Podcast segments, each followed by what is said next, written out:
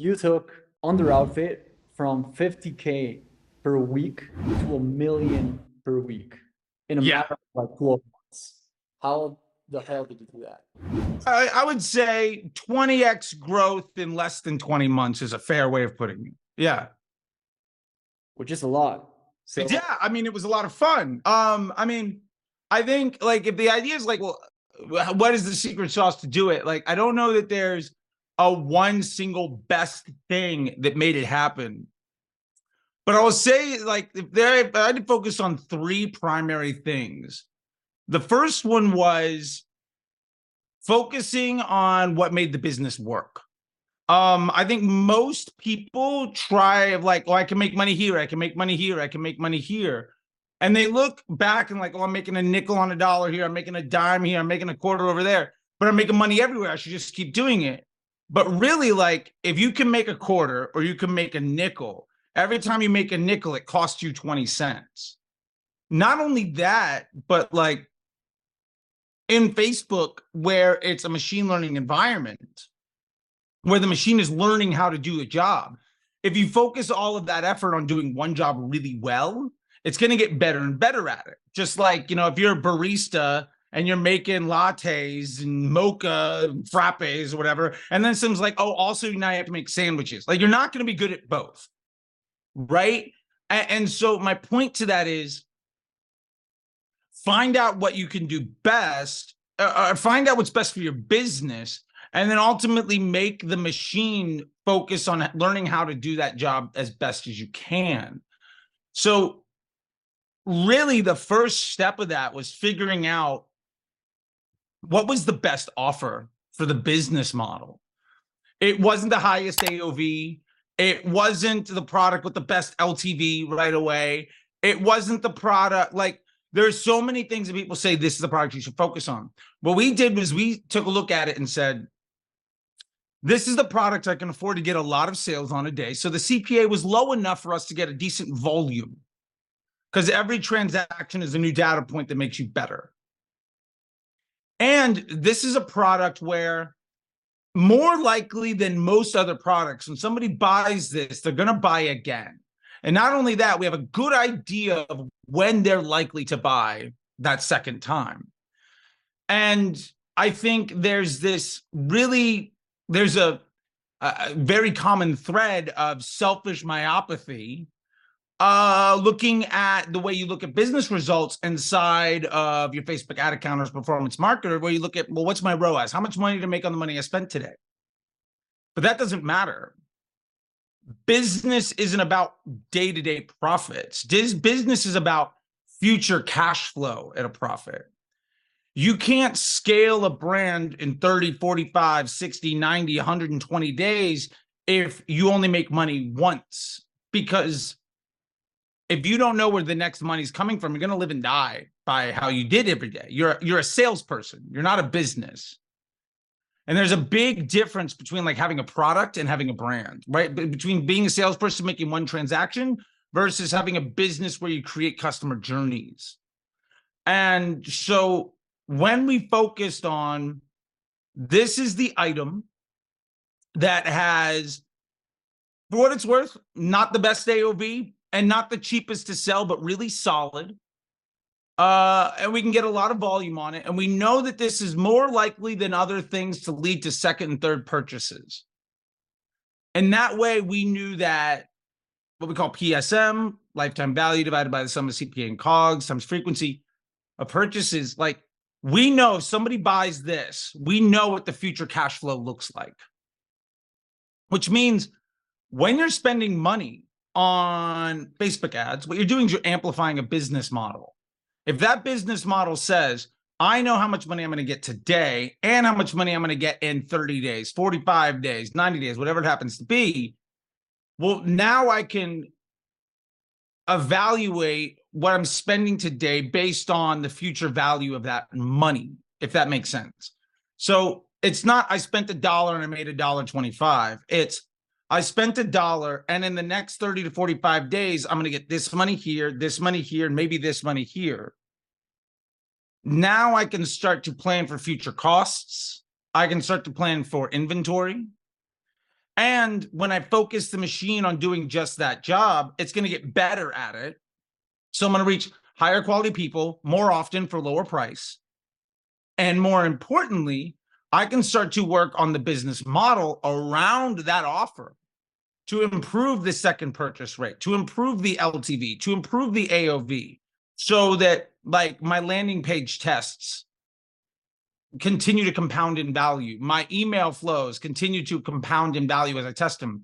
My one click upsells, all my offer construction, I can say, this is how I make money. I'm going to make this thing work better. I have other things that I sell, but this is what I'm spending my money on to grow the business because I know with greater certainty than anything else how this is going to impact my bank account in the future. So that was a big shift.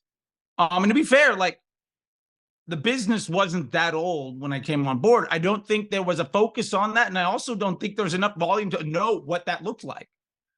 Like if you're in business for three months, six months, you might not know what a nine month cash flow projection looks like because you literally haven't been in business for that long. But I think that was point number one was really figuring out if we're going to spend money to make money, what is the single best investment we can make so that we can start to centralize all of our efforts around that? And uh, to be fair i did the same thing with 310 nutrition. We went from 18 million to like 100 million in 15 20 months. Um, I, i've done that over and over again. And i think that that's one of the biggest liabilities most performance marketers bring to the table um, like when you hire an ad agency that's trying a bunch of offers, like the biggest, one of the biggest risks that they bring and why they destroy more clients than they help is because they're not focused on how the business's bank account looks. Like they're not looking at cash flow. And cash flow is the number one most important thing. Now, so I think I have I have yeah. a question there because you first of all you mentioned that the business model has a lot to do with your success with Underoutfit, right? Sure. So let's say that I'm a small business right now trying to grow. How will I go about the metrics that I have to know in order to put my business in a position to scale? Yeah, I mean, the key metric that I look at when analyzing any business opportunity is a metric called profitable scaling margin or PSM. And basically, it's what's the lifetime value of my customer divided by the sum of, or divided by this other equation, which is cost per acquisition, cost to produce the goods, and how often does somebody buy it? So, for instance, if I know it costs me 10 bucks to make a product and it costs me $40 to sell that product, and the average person buys two and a half times. Well, that's 10 plus 40, that's 50 times two and a half, that's a buck 25. If I know that customer is worth $200, well, now I know every time I spend 125 bucks, I'm going to make $200 and I know when that future money is coming. Now, if I'm a young company a lot of people say, well, I'm young. I don't have LTV. I don't know what it is. My response is that's complete nonsense. If you want to know your LTV, it's really simple. What is your total revenue divided by your total customers? That's your total LTV. If you don't have a more sophisticated number than that, that's a completely accurate way of looking at things. And then you can just simply say, okay, great. Now, what product do, when somebody buys this product, what's the product that most likely lends itself to somebody buying a second time? If I start to sell that product, more than likely my future cash flow is going to look better because a higher percentage of the money I spend today is not only going to bring me money back, but also going to bring more of its friends in the future. And I know when they're going to stop by and present themselves. So I can start to predict and project and plan for 20 days, 30 days, 40, 90, whatever it is. But I think that's the thing that most people need to start focusing on, even if you're brand new if you have three products or a hundred, is if you look at that equation, that ultimately tells you how much more money could you spend per acquisition of a transaction in your business. Uh, And if it's 5% or it's 105%, now you have a very good idea of how much more money you could spend on an average basis. So, say it's my PSM is a 1.1. I know I could spend 5% more tomorrow. And if I make zero extra sales with that added spend, I'm still profitable. Mm. And odds are, if you spend an extra 5% every day, you're probably going to see at least one extra sale. And you'll get better and better at maximizing the volume of that opportunity.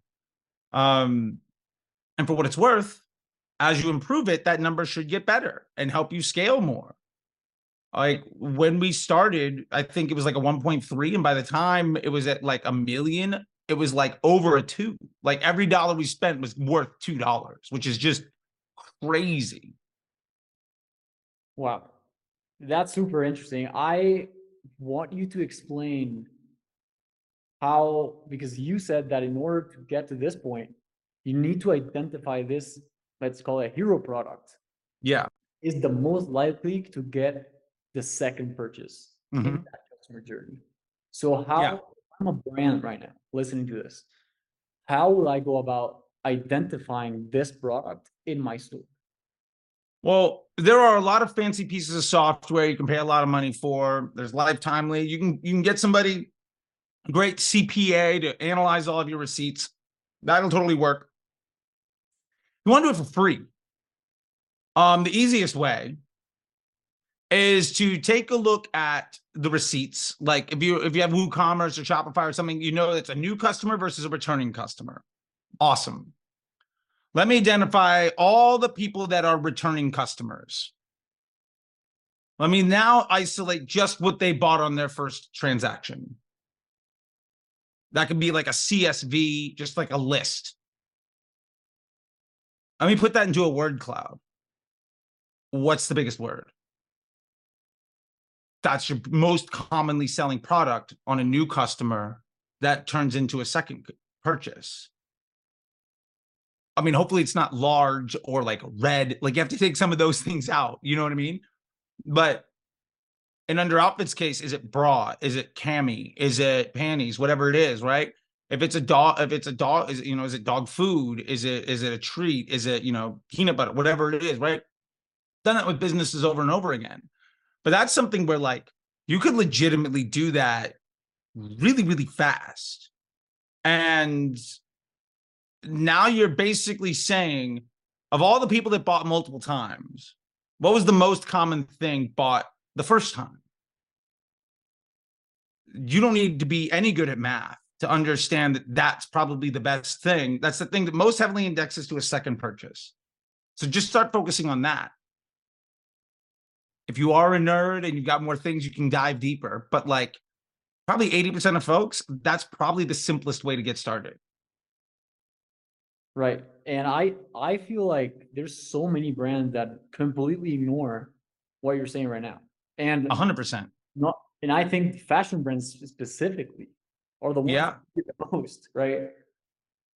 So how like what what will you do? What will you tell a fashion brand right now that is just starting out or even you know in, at a point where they're making 50k per month and they feel like they need to advertise every single product in the store. Maybe they're not selling this product or this or that other product that they want to sell more and they may be a little bit romantic about their products. What will you tell them in order to scale their brand?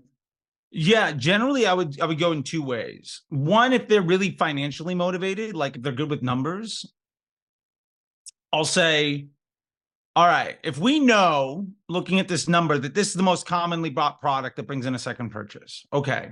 And you're telling me you got a lot of products. Got it.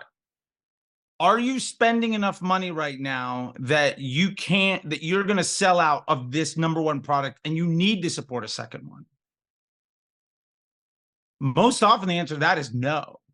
Like if you're making 50k a month, you're probably spending 500 to a thousand dollars a day. Maybe you're making 10, 15, 20 sales. So if you're making 300 to 500 sales of an item, do you not have the inventory to support that? I mean, if that's the case, that's another issue. But I think so many people avoid the fact that like they think they need to be focusing on new areas of opportunity, but they're not even taking advantage of the best opportunity that they have. So in that way, it's really easy to say, you have 2000 of these in stock. Right now you're selling 500 a month. That's like that's your your ad spend will support the sale of 500 to 600 a month.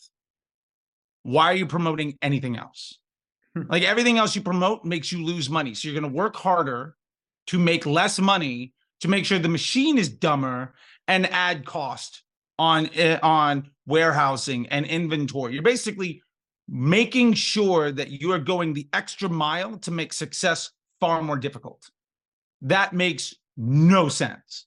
Like that is I, I get it from the owner's perspective of wanting to highlight everything, but from a numbers perspective, you don't have the luxury of needing to worry about that. From if they're not numbers motivated or if they're not like really hip to like Excel and finances and stuff like that, then a lot of what I try to tell folks is like, what is the brand? Like, how do you make money? Right? Like, what is the thing that makes this interesting? And the number one example I give, especially in apparel, is like, I tell people you don't need to promote all of your offers to sell them.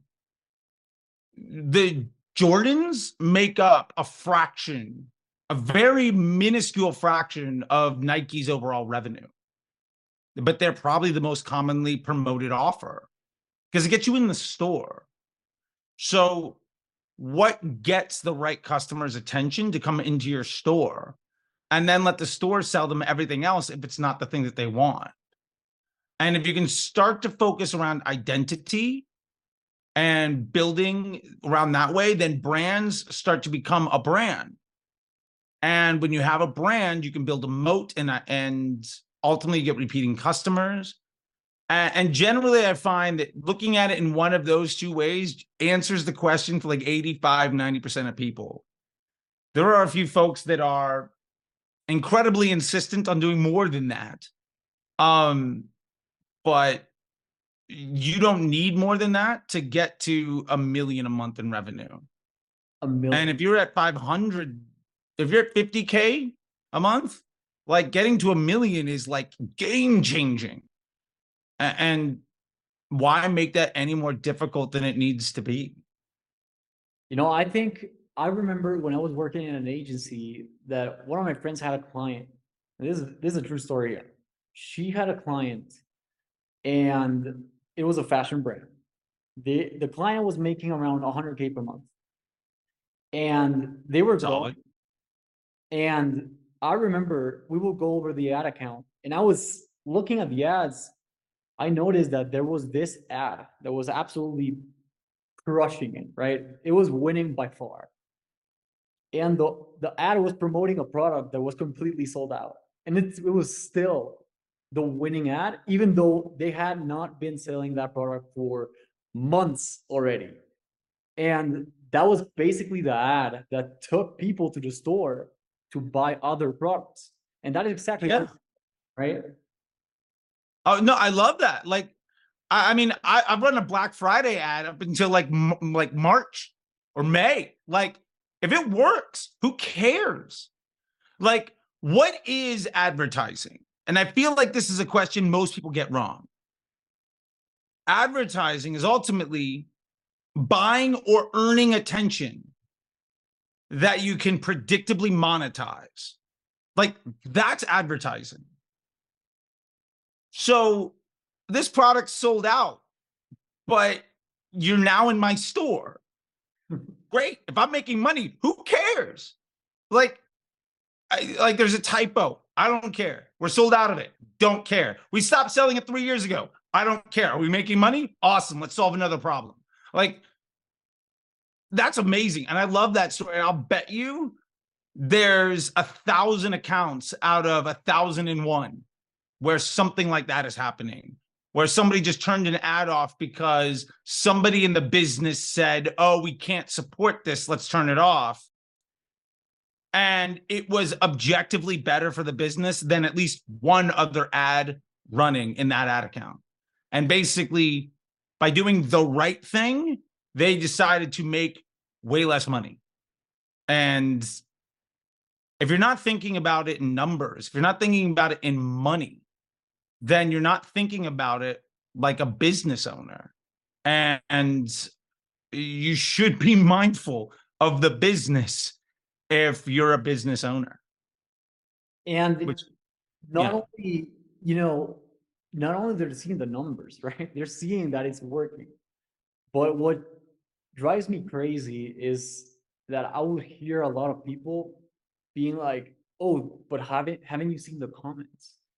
Yes, the comments may be saying it is sold out. We cannot buy this product, but still working a lot, right? It's still Yeah. winning ad. It's still the reason why you're at 100k per month, right? For that. Yeah. And Yeah. When somebody says, Have you seen the comments? I'm like, Yeah. Have you seen the bank account? Done. 100%. And like, if that's not a good enough answer, then I mean, I don't know what to tell you. But like, otherwise, you're just running ads to feel good about yourself.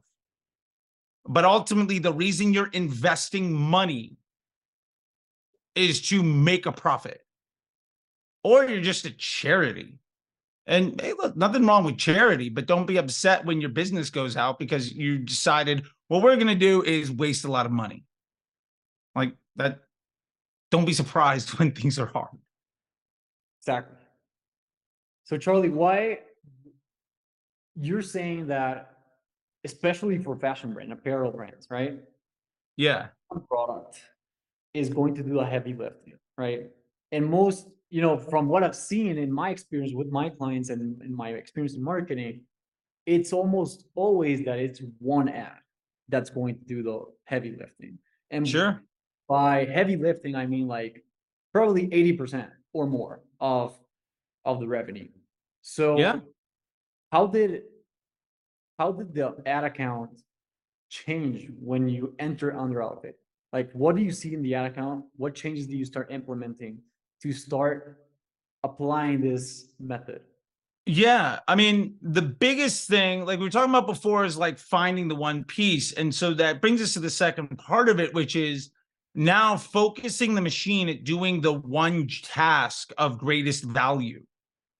And so here it was go from however many products we're promoting down to making sure that over 90% of every penny that was spent was on one best like offer.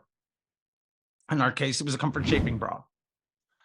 Um, and when you start to use dynamic creatives to leverage Facebook's machine learning and AI, and you start to use broad targeting, so you're not paying extra to make sure that the best people don't see your ad. When you start to treat Facebook like a business partner who you respect instead of um, somebody that you decided to go into business with that has told you exactly what they need, that you're in a relationship with where you give them a lot of money and you don't see the results you want to like curse them constantly, even though your best operating procedure is to completely disrespect everything they've ever said. Um, you start to work through if an ad gets spent in a CBO and DCT environment abroad, it's meeting Facebook's business objectives. Facebook marketing is as simple as two things. Facebook wants attention, you want money. If earning attention brings you money, you're doing a good job. If it doesn't, it's not good. Anything you do to get in the way of that is counterproductive. So when we simplified the ad account down to the one primary thing, I mean, we're running some other stuff, you know, like just trying stuff, right? And we focused on dynamic creatives to just give, let Facebook pick the best thing. It wasn't the first ad out of the gate, but like a couple weeks, a couple months in, we happened to have an ad that for whatever reason seemed to hit. And over like the next two, three months, that one ad spent like $2 million. I think it was like 1.8 million. on one ad. And when we started, we were making less than 1.8 million like a month. And we were able to spend 1.8 million on that one specific ad over the next like 90 days. And the brand just scaled massively because of it. And the point is, that ad, honestly, too, for what it's worth, was like made in the slideshow editor on Facebook. It was nothing other than like uh like a video version of a carousel of static images. Like, and it wasn't luck though that got us there. It was every step of that had been tested. Like, what are the right pictures? What are the right, you know, headlines? What are the right words that make people interested? And it was iterative testing, moving closer and closer, and then just something stuck. And honestly, the reason it stuck might have been luck. Maybe somebody happened to say, Oh, you know what? This product is great. And then the next person five minutes later said, Yeah, it is great. And I got my product in two days because the shipping is awesome. And the next person said, Yeah, and their customer service is great. And just that day, it happened to hit the right like couple thousand people or whatever. And the comments just started to stack up and the thing just took off. The point is, you can't control that. But that luck happens because you are prioritizing the user experience and the machine to deliver the ads to the right people. If you're using audiences or promoting a bunch of offers or trying to do individual posts over and over and over again to try to get lucky, you're the likelihood of you hitting that goal is a fraction. It's so exponentially smaller than saying, hey, Facebook, we're going to let you do whatever you want with this stuff. And as long as you spend and our bank account goes up, we're great. And we're just going to do everything we possibly can to make you happier and happier. And as a result, our bank account's going to get better and better. It's not a question of if, it's just a question of time. Like, how long will it take for you to get to that ad? In my experience, it generally doesn't take more than a couple months to get to some ad that fundamentally changes the entire landscape. And also, it's not about how many ads you test. It has nothing to do with the volume of ads. It has everything to do with the volume of data Facebook gets to know who to show your content to. And I'm wholly convinced that literally any ad that you build could be that ad that you can spend a couple million dollars on. The reason that in a different bit in a different world in a bizarro universe, you know, that one ad could spend 10 million, but in you it spends a thousand dollars and doesn't work, is because you didn't invest and getting Facebook to be smart and understand who to show that ad to. So the really enthusiastic and engaged users didn't see that ad often enough to engage with it in a way that made other people excited. And you forced your opinion onto a platform that doesn't care about your opinion at all. Um, you were running Facebook like it was Google in 2013. Like if you're still using audiences and cost caps and bidding models and trying to hack all of this stuff, that is that is a decades old best practice for a completely different platform. And those people generally don't get that winning thing. Occasionally they do, but if you use the Facebook system, the the the platform properly, if you use Facebook properly, the likelihood of you hitting that is basically 100%. It's just a matter of doing it enough and prioritizing it. So And again, like I've seen the ugliest ads in the world be the absolute best. Like I I, I paid a Kardashian hundred thousand dollars for an ad, and I had it getting I had it got beat by the receptionist taking a picture in the kitchen when I was working at 310 Nutrition. Receptionist picture made us $10 million. Kardashian cost me 100 grand to get Kris Jenner to take a picture, probably cost $85,000. Like you have no control over what's going on. So the things you need to do is let the thing that has control have the best opportunity to to to be successful for you. So you said a couple of things that is that I think is it's really interesting, but it may be good clarifying, which is you said maybe we don't have to test volume of creatives, right? But with time, and the other hand, we are gonna get lucky, quote unquote lucky, because we're using machine learning to put data on these ads. Yeah. How, I mean, yeah. so if, for example, if, if I'm a brand right now, listen to this. Let's say that I have, you know, the typical three campaigns in my ad account, right? And in each campaign, I maybe have, I, I maybe have couple ad sets in each campaign. And in each ad set, I have multiple ads. So already there, there's a lot of, a lot of places where my spend is going, right? Yeah. So in my mind, I'm thinking, hey, I need to find that creative that I'm that's gonna take me to the next level. I need Yeah. to test more. I need to just test more and test more and test more. What will you tell that person so that you can take them to the next level? Yeah, I think two things. One, I understand why you're doing that. You're just saying, hey, as long as I launch new ads, my results get good, and I'll just keep need, needing to launch new ads. Because when you launch a new ad, the first couple of days are good.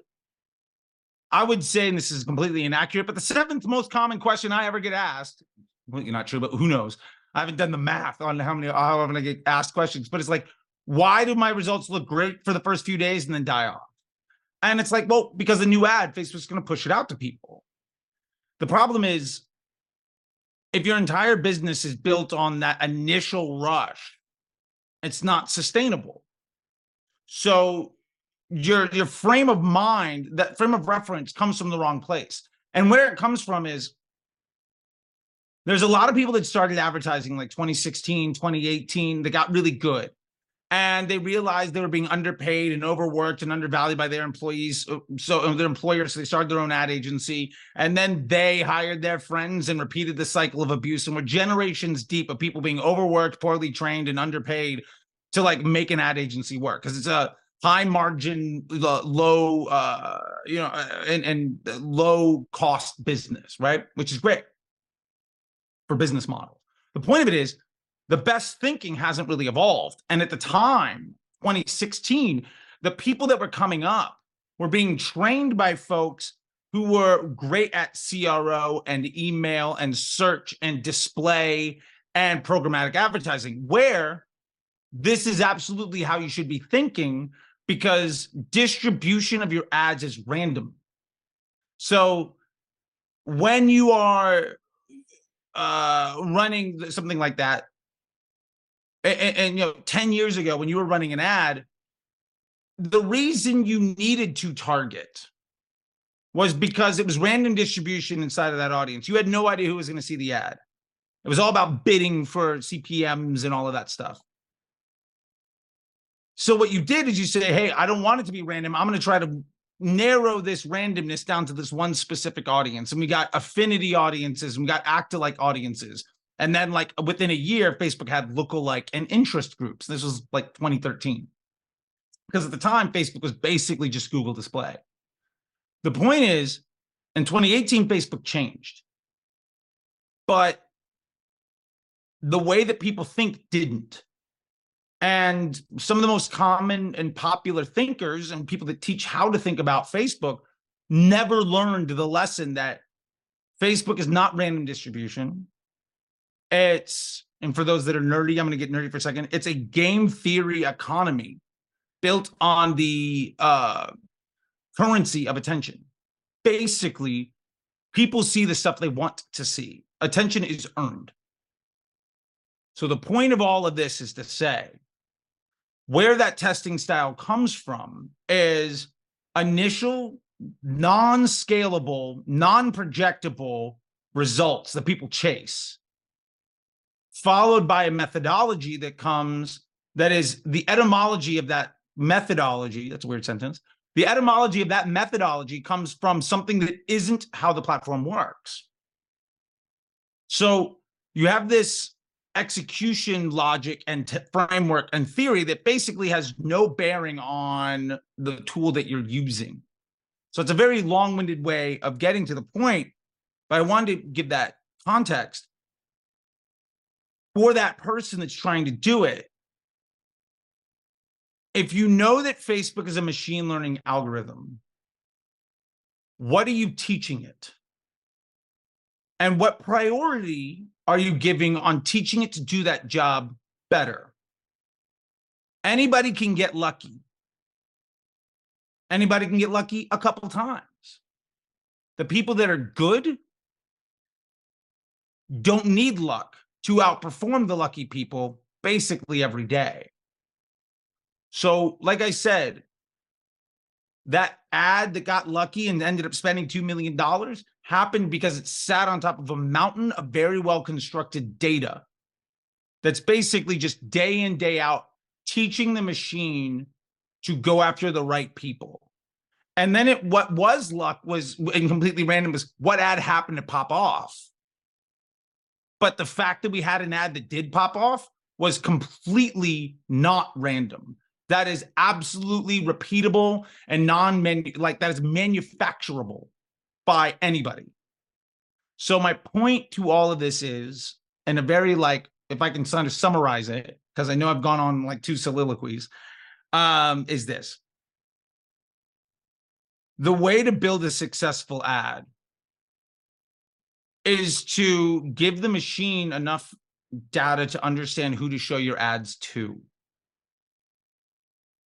A really dumb ad will outperform a really smart ad far more often because the really dumb ad is a lot smarter with the data that it references. An ugly ad will outperform the world's most beautiful video if the ugly ad's sitting on a thousand or ten thousand or million dollars of ad spend and that video launches where basically it has nothing and uh so yeah it's it's preparation and opportunity So and what, then success is just a an output of that math equation what happens if I launch an ad, right? With, you know, following your premise. And it got a couple of sales here and there, and then it starts to dip. And by the way, I'm launching this ad under, you know, a broad scenario. So sure you know, for the audience, broad means no interests, no specific age, gender, like demographics are completely off. And you just let the algorithm choose who to serve your ad based on the data you serve. So using broad targeting and using your method of dynamic creative testing yep I'm testing a new ad, right? And it got a couple sales, it's starting to dip.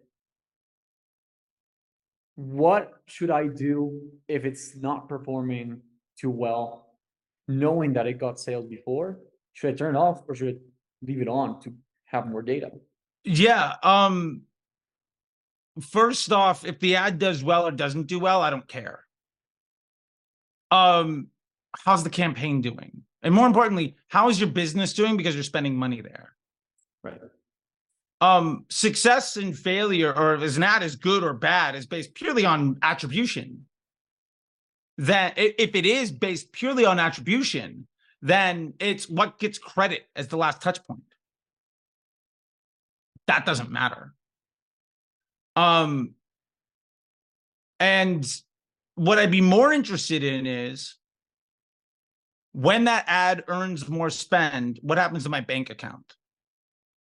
And more importantly, if my biggest problem is that when I look at my PSM, I can afford to spend more money on the acquisition of revenue, then I don't have a problem. I just need to spend more money.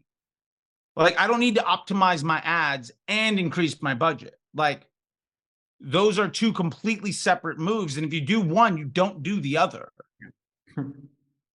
Because ultimately, too, if your budget's a hundred bucks a day, and that ad does great for the first few days and then kind of drops off, and then it's spending like five dollars a day or something like that, and you're like, oh man, this ad sucks. I'm gonna turn it off.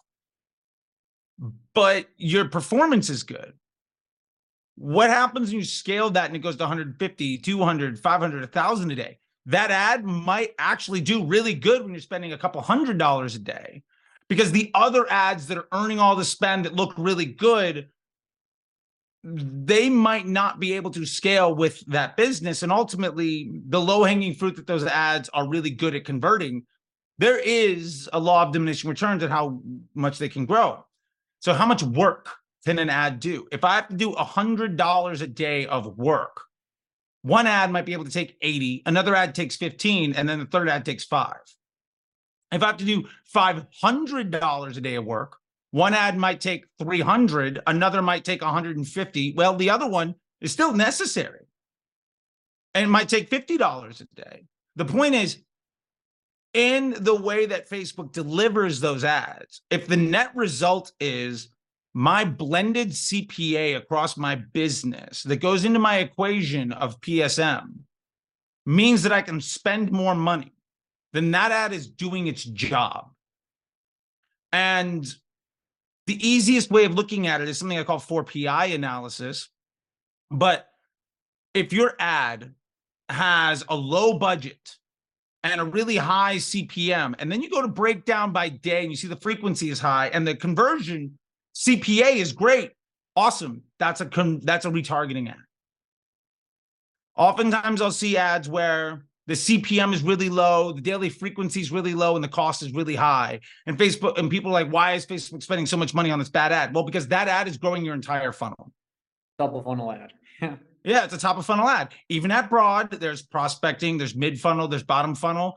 And at the end of the day, do you care about how that ad performs on Facebook? If it's bad on Facebook, but you notice that as a result of that ad getting more spend, your bank account goes up because your organic search and your email improves. Well, no, that's a good ad. And but to answer your point of what if that ad doesn't get spent or it starts to perform poorly? I'm not in a rush to try to fix a problem that doesn't exist. If my business is doing well, and the biggest liability to my growth is the fact I'm not spending enough of the margin that I'm making on every dollar that I spend. Well, I just need to increase my budget. And the easiest way of looking at this is like, ask yourself each week, can I increase my budget by 5%? If the answer is yes, do it. 5% a week over a year is 3x growth. Now, if you do 5% a couple times a week, you can grow a lot faster. But the point is, like, if you're stuck at 500 a day and you want to get to 1500 a day, just spend 5% more next week. And anything that gets in the way of that, remove it. And anything that isn't broken, don't try to go fix it. So, my point to all of that is I think people look at the ads as a source of results. Yeah. And that is so wildly off base. The ad is buying the attention. The source of results is how good you are at monetizing it and how good your business model is at maximizing the value of that monetization. And ultimately, if the ad does spend a lot and your bank account goes down, well, then that ad is bad. And in that case, that's a lot easier to identify than an ad that doesn't spend a lot that looks bad. Like if it doesn't spend a lot and it looks bad, well, if it's not spending a lot, Facebook's already kind of optimizing it out. So what's the problem? Right. Um, so to ask myself this question if I can spend more money, I don't have a problem that I need to fix with creative testing or optimizing my ads.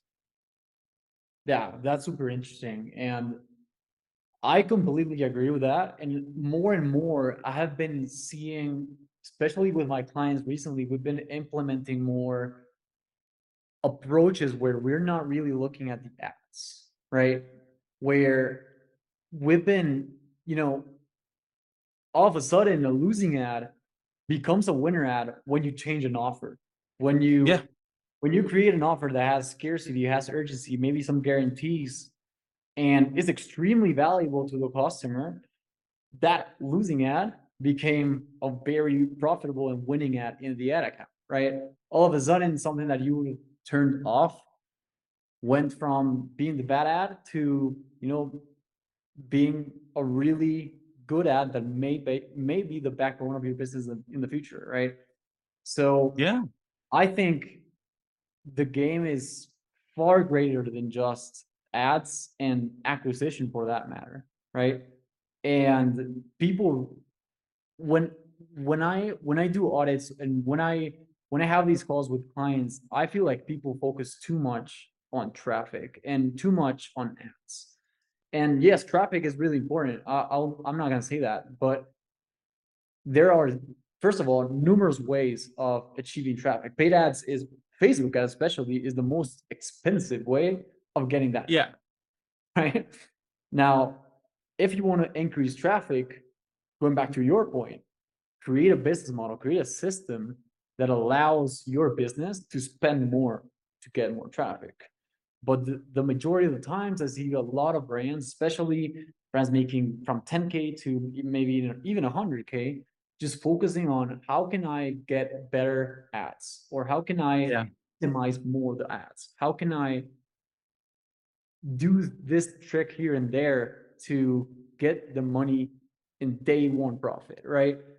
And what you're preaching basically is no, there's a lot more to that game. There's so many other options that you can focus so that that ad account looks profitable and that you can spend more, right?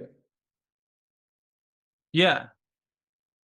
I think I think that is something that is probably not spoken too much in the industry and it seems very logical that that's how you were able to come into this fashion brand Underoutfit and take it to not only the light, the next level but maybe even four levels after that you know Yeah. A- a- And, to be fair, I think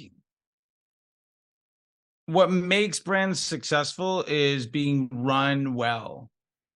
Like a good business model is what scales an ad account. An ad account is not what scales a business. And I think if you begin to look at it like that, then you start to focus on like, how can I make the fewest amount of changes? to have the greatest amount of stability in the front end of my business. So I have the greatest confidence on the things that I'm doing to improve my business model.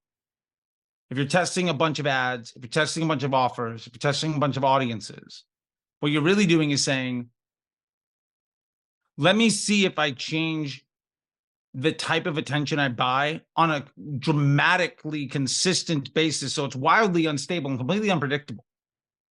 And see if that works out well for me. And, and honestly, like investing in wildly unstable and unproven things that depreciate over time is not the path to making money. Path to making money is figure out something that works and then amplify it. And the reason you run Facebook ads is because you found something that works and you're amplifying it. If you don't know what works, fix that before you run your Facebook ads. And I think at least 20, 30% of brands that I see fail on Facebook fail because they ran Facebook ads before they understood how to make money. And that is uh that is the kiss of death. Like if you don't know how you make money, then don't run ads. Like my best piece of advice to that is take some of your revenue and in and you, some of your profits and invest that into ads to amplify however you got that revenue and profits. But you can't skip the revenue and profits part and just expect things to work out. Odds are you're going to fail miserably. And to be fair it's kind of your fault uh and uh, so my hope is that people feel way more confident when they start to run ads because they know this is the one thing I need to run my ads to. This is how much I can afford to spend. If you don't know those numbers, then don't start spending money because you will lose it. I remember you saying, I think you told me once, if you're a brand that only relies on Facebook ads, then you should reconsider your business. Yeah. Yeah. Like, You If- there's so many brands in that situation that, and maybe even watching this at the, at this moment where they might be realizing, oh shit, I only run Facebook ads. That's my only method of traffic. I'm in deep shit right now, right? Yeah. I mean, the simple truth is like if you need your Facebook ads to work for your business to be successful, what you have is a bad business. Bottom line. Like the success rate of I rely purely on Facebook ads to make money is infinitesimal. Like if you can't make money, don't run ads because all you're doing is you're amplifying your failure by running ads to something that doesn't work. And paying extra money to lose money faster and amplify your failures is not a path to being successful. A hundred percent. I I think that the majority of these brands, the reason why they're in that position is because they started out that way and they got Yeah. a little bit of money that way. And the problem is that in order to build this system that we're talking about, it takes a lot of time. You know, building an organic audience takes a lot of time. And a lot of these brands that are just a hundred percent reliant on Facebook ads, which is the, by the way, the most expensive way of acquiring customers in twenty twenty-three. But at the same time, the the most scalable for that matter. They were just impatient, impatient, right? To Yeah. create the foundations of the business. And they are seeing the consequences whenever they're in maybe ten K per month, twenty K per month, fifty K per month. Yeah. No, totally. And I've also seen businesses that are successful that hire ad agencies that don't think about this. They don't think about business fundamentals as a standard operating procedure. And they hire people who basically their business model is let me get somebody to pay me a lot of money so I can destroy their business. I would say that's the vast majority of ad agencies. Right. And it's unfortunate. And I hope that people realize how easy Facebook is and how fun it can be because you don't need an agency. I would say 40 to 50% of people that hire an agency don't need one. And investing in understanding that knowledge for yourself will save you your future because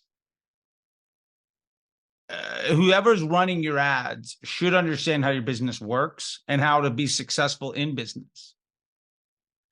And I would say 90, 98% of Facebook media buyers aren't people that have successfully built and scaled businesses and they don't know the ramifications of their actions. And to be fair, I think that's a lot of really successful ad agencies.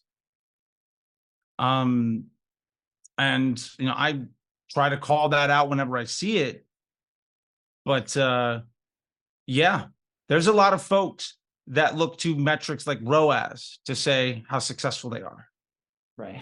instead of saying when you work with us your bank account improves because what we're doing is trying to amplify your successful business model and we're working on you as this business success partner and um, if the people you talk to talk in ROAS or they're talking about doing a lot of testing or they don't speak in money odds are they're a liability to your bottom line and hiring them will only accelerate the failure that you're probably going to see. And um every day i get people that like have gone through that over and over again. And uh, so i just try to you know do things like this to try to provide an alternative to paying a lot of money to people that don't care about you so that they can destroy your business hundred percent. And look, I, I cannot tell you how much I get into, you know, calls with people, you know, consulting calls, sales calls, whatever, with e-commerce brand founders that are just like, you can see it in their face. They're like, just like tired and they think I'm gonna be another guy, another guy that's gonna tell them how I'm, I'm going to improve the ROAS or how I'm going to, you know, I don't know, improve the MER whatever. And, you know, I feel like it's also, you know, yes, it's the agency's faults, of course, a, a lot of times. But at the same time, going back to the point, I feel like these people grew their business with Facebook ads. And Facebook ads is like the the way like the the short way of growing, right? If you look at how Gymshark grew, it took like five years for them to start growing to I don't know 50k per I don't I don't know if I don't know the numbers, but you know it took like a lot of time. And this like Ben Francis was going to all these in-person events to sh- to sell the products and going to all these pop-up stores, and he was building the foundations, right? These Mhm. these brands don't often build the foundations first. And I, I look, I, I'm empathetic to these people as well. Like building the foundation is so hard. Like building an organic um, traffic channel is really hard.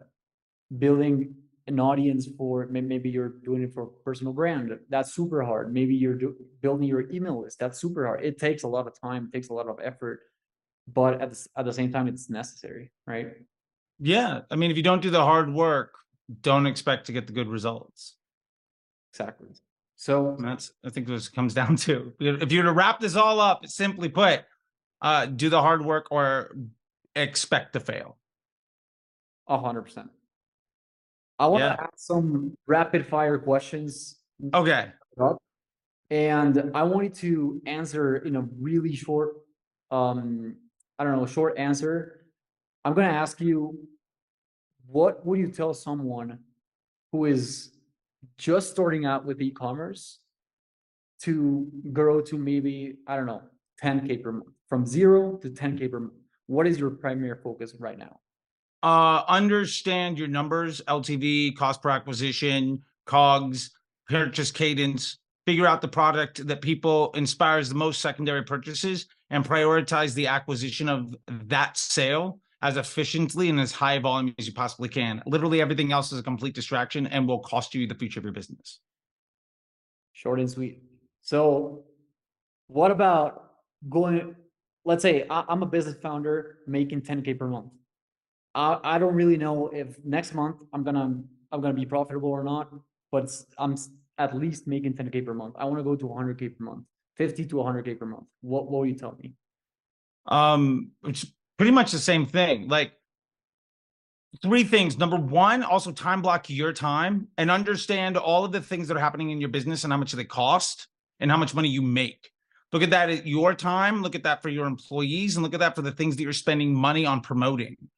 Anywhere where that like look at the most profitable investments that are the easiest to scale and focus on those things purely improving your operations is easily the best way to get from six figures to seven. There are a lot of things to get from seven to eight and eight to nine, but most people that are struggling to get to six or trying to get from six to seven, generally it's a misallocation of resources. And just fixing that can so dramatically improve your unit economics. And so, like, that is the number one most important thing. Where are you spending your money? Where are you spending your time? And anywhere that you can outsource for cheaper, where you can spend less money than revenue you make, do it. And anywhere where you're investing that's not the most profitable investment, stop. Figure that out, and success is a lot easier and more fun. Okay, so yeah, it feels like you said that in this stage, there's a lot of tasks that are demanded, but one founder cannot do all of them. So Right. Outsourcing might be the way out so that you can do and fulfill the tasks needed for you to go to the next level. Now, lastly, I want you to answer what will you do? What do you tell someone who's at 100 100k 100 to 500k wanting to go to a million or what you did with Underoutfit four million dollars Yeah, on a monthly revenue. Like, I think at that point, it's really begin to dig into what cash flow looks like for your business and understand your costs. If you can understand how money leaves your bank account and the easiest way for you to put money in it, put that, write that down, understand what that is and identify your biggest liabilities and your biggest assets and invest more heavily in your best assets and remove your investment in your biggest liabilities. Like it is not much more complicated than that. The execution of that might look dramatically different for everybody, but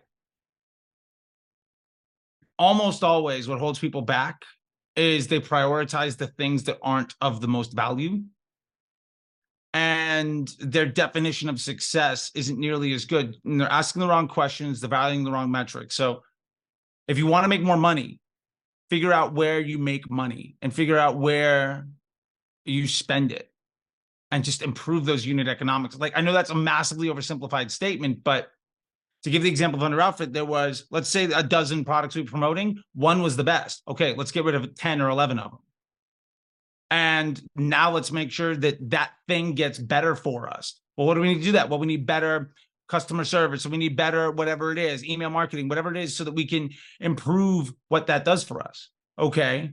Now this is taking a lot of our time so we can't work on the business. Can we find somebody that we can pay for less money than they'll make for us? Yes. Okay let's do it. Are they the best? Who cares? It's profitable and we can go back to spending our time on doing what works. And focusing on that only fixing what's broken and taking your biggest challenge and making that thing you focus on fixing first, it's extremely difficult to not get better when you start analyzing your landscape like that. Cool. Sweet. Um, I want to I want to ask you one last thing. Do we okay. That or uh, yeah, I've got a couple minutes. My wife just came in, so like I think I uh, should probably go check out what it is. But let me do one more question and then I'll go in and check on her. She was she doesn't usually bother me, so I didn't get to see her face, but I think she probably has a question that needs to be answered. So let me do one more and then I'm gonna go take care of her. Okay, last one. I just want to know, first of all, um, how how did you get into e-commerce and digital marketing, and where are you going now after? Like, what's the future for Charley? Yeah. Uh, the honest truth is, I got into this because, uh, you know, I think I was in a band and I was a radio personality and I was good at promoting myself. Eventually, I got good enough promoting myself. People asked me to promote them. Uh, when I moved out to California, quit the radio business, I got a job at a social media ad agency. It's 10 bucks an hour. And I knew that I could kind of do the work on my own. I got some of my own clients. My biggest client fired me because he put a hundred bucks in the Facebook ads and it was did more for him than what I was charging two two thousand a month for. And so I licked my wounds. And then the next day I put my credit card into Facebook and started figuring that out. Within three months, I was running Jamba Juice. And within six months, I was running things for like Jay and Silent Bob and Robert Rodriguez. And within nine months, I was a supervisor at Omnicom spending like a million a day. Uh, and that was, you know, 2013, 2014. I think I got lucky at being at the right place at the right time. I also think that what worked well for me was that I focused on what I was doing by putting the bank account of the client first. And that made me a really bad employee at ad agencies. Mm. But being a bad employee, I also had the benefit of getting fired a lot. So I got to be the star new employee at a lot of places. So I got to work with the smartest person in a lot of rooms. And it's a path that I don't necessarily recommend for anybody, but ultimately the priority was put upon how can I provide the most amount of value to what is most important? And how do I do the most good for the least amount of work? And when I figured that out, and when I pri- when I figured that that was the priority, things tended to move really quickly. And I think the biggest gift that I had was realizing when I was five, six years in, it was like 2016, 2017, that 2018, that like I was a lot further than a lot of other people. So I made a point of teaching and sharing what I learned with as many other people as possible. And as a result, I have had every single day in my life for the last six or seven years somebody come in and challenge what I've said, present new ideas, and make me think critically about it. So the amount of reps that I have in creative problem solving and analytical thinking on fixing problems for business development, Facebook ads, like uh, that is hours of every day for the better part of a decade. And I think that's an unfair advantage I have, but it was because I put myself in that position. I put myself out there and I was willing to learn. And the future is basically me just trying to pass that on to as many people as I can because I want people to know that success is absolutely possible. I think the vast majority of people that tell folks how to be successful in digital marketing are dead wrong about basically everything they're talking about. I think the results speak for themselves. And if what I can do is help people create joy and opportunity with their daily life, then that is ultimately me producing more good. And if I can teach more people how to produce that for other individuals, then I'm ultimately doing what I started to do in the first place, which was create as much good as I can by doing the least amount of work and creating the most value, which is basically why I was a bad agency employee. And now you know, I run Disrupter School and I run Facebook Ads MBA program, and I have like a you know a YouTube channel and uh, or a lot of them and social media stuff, and like I just every single day I go out there and try to do this kind of thing because it's super fun for me. It's what I would do if I didn't have a job, and I would say I've been unemployed for years now, and uh, I'm doing okay. And because uh, I, I basically just help other people provide opportunity for themselves and others. And that is a place of privilege and of luck because it was in the right place at the right time. And I said the right things to the right people. And that is not lost on me. And I just try to find places where people are struggling and offer them an easier, simpler way to solve their problems so they can, they can create more good. And I think that um, a lot of people see what I do as being disruptive or as being contrarian for being contrarian's sake or ultimately causing harm. And what I will say is this if me doing my job creates harm to your job, it's probably because your job is to create harm to others. And as long as I can feel confident in saying that, I'm a happy guy.